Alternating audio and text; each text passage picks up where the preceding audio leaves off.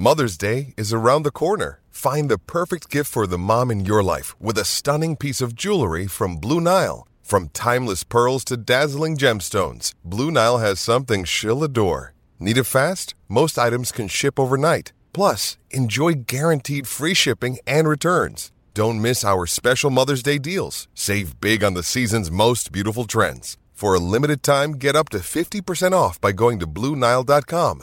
That's BlueNile.com. Hello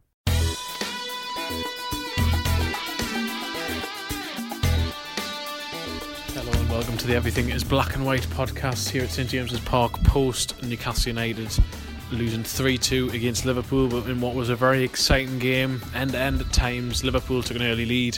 Van Dijk, poor defending from Newcastle United, allowed them to score from a set piece, but Newcastle responded. Uh, Atsu scored at the end of a controversial goal, which we'll, we'll get onto, I'm sure. Uh, but then Liverpool retook the lead through Mo Salah.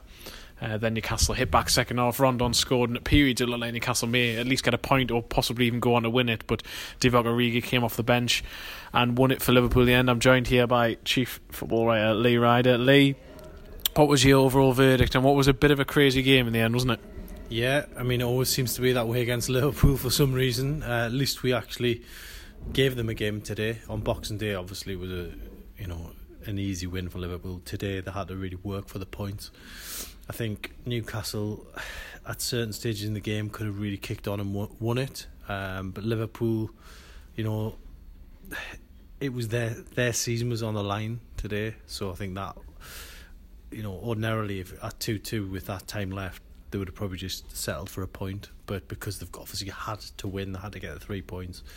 They threw everything at it and they found an answer. Um, and Newcastle, maybe just the nerves were frayed a little bit at the end with, with so much quality on the pitch. I mean, they, take off Salah and they put Origi on, you know, things like that. They've got so much quality in abundance, Liverpool. So Liverpool win it.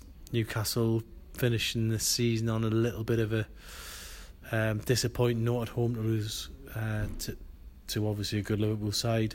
But, you know, they're going to finish in a low position now.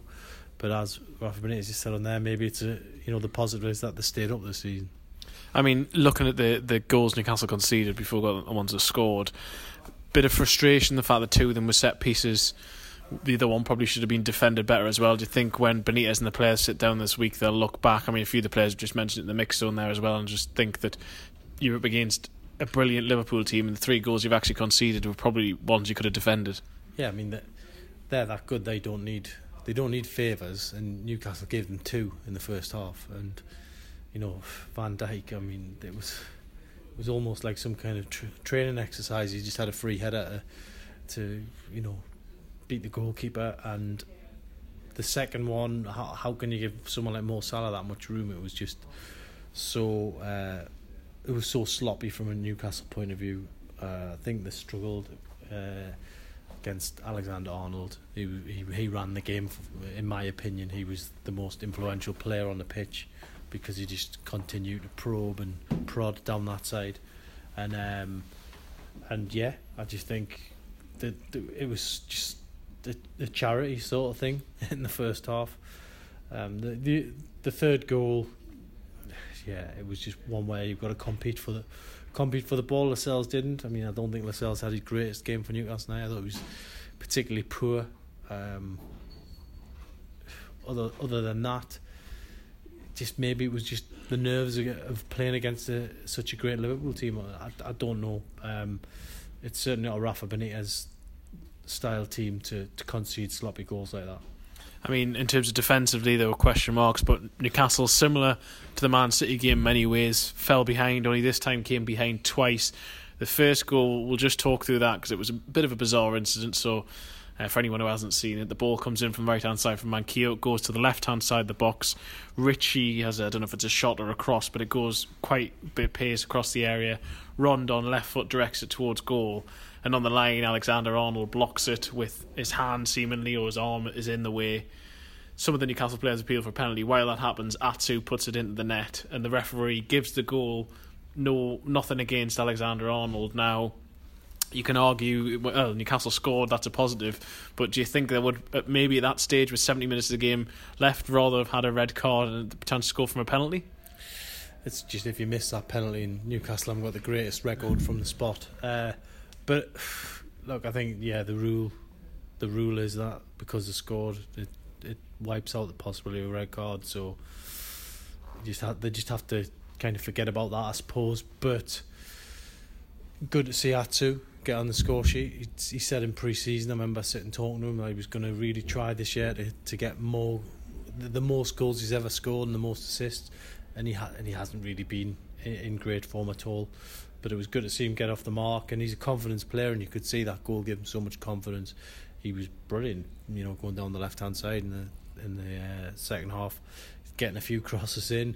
Um, so at least positives came of it, but yeah, if it had been a red card, that would have made things very interesting indeed. And uh, for for Newcastle, um, they would have probably had a, a greater chance, but at the end of the day, it didn't happen. So it is what it is. And Newcastle fell behind again, but then responded once more. And it was Salomon Rondon who was denied by Alexander Arnold's hand in the first half. But for this from a Newcastle corner, ball gets half cleared. Manquillo puts it back in and he rifles a left footed shot in the bottom right hand corner and then celebrated wildly. Had 10 Premier League goals from the season and 11 in all competitions. Him and Perez have got 21 between them in the Premier League. Uh, great way for him to sign off at St James's Park if this is indeed to be his last appearance here because at the moment his loan deal's coming to an end and we don't know where he's going to be, do we? Yeah, I mean, it's he's got one more one more game at Fulham next week. Um, he'll be going to Copa America. I'm sure there'll be other teams interested in him as well. You look at you know teams in in Spain where he's played before will have taken note of, of what's happened this season. West Brom could still get promoted. They might want him. He might want to stay there. So uh, I think Newcastle's best opportunity has been to get him tied down while he's here. Get him sat down, put a deal in front of him, say that's what's waiting for you. Um, we're prepared to pay the money. You know they've they've had a they've been in the box seat to sign him they haven't done it. He's got one game left, so it could be a missed opportunity. And at the end of the day, uh, he's shown throughout the season what he can do. Showed tonight what he can do. And really, when you look at it, sixteen point five million. If that ends up being the price, that isn't that expensive for a striker who gets you double figures in the Premier League. So it could be a missed opportunity for Newcastle. Another one. And you, you say it could be another one. I mean, obviously the big question mark at the moment is also over the future of Rafa Benitez. He seemed a lot more positive in his pre-match press, press conference. You in his post-match press conference here. What did he say about his future? Did he give anything further? And where do you think we stand on that at the moment? I think he, he kind of. I asked him basically when he was going around the pitch and everyone was singing "We want you to stay." I said, "Would it be hard to walk away from this?" And he kind of made a joke of it, saying, "I'll be walking away to go home in." 15 minutes. Um, he didn't expand too much on what he'd said already, but he, what he did he, he did mention that you know that talks will take place within this couple of weeks. So he's extended the time again. So from Friday being very positive, um, you now look back on it a little bit and think, was he saying that to take the sting out of the game and take the pressure off his players? Which, in some ways, in terms of performance, it probably apart from the defensive mistakes, obviously. But in terms of tri- almost getting a result against Liverpool, it almost worked. Now Newcastle have got to go away, really get this one, really get it nailed down. But you know we've been saying it for a long time.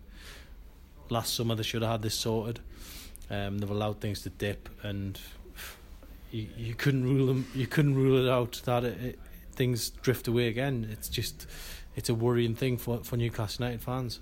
I mean, those Newcastle United fans sang from tonight. There was chance all the way through the game. Obviously, the when he went around the pitch at the end as well. But no Mike Ashley again this evening hasn't been at St James's Park since I think it was the Cardiff City game in mid January. So he hasn't necessarily witnessed that himself. Do you think we are getting to the point where Rafa wants to speak to Mike Ashley and not not just um, Lee Charnley or the other powers that be? Do you think he needs to go at the very top to get this result?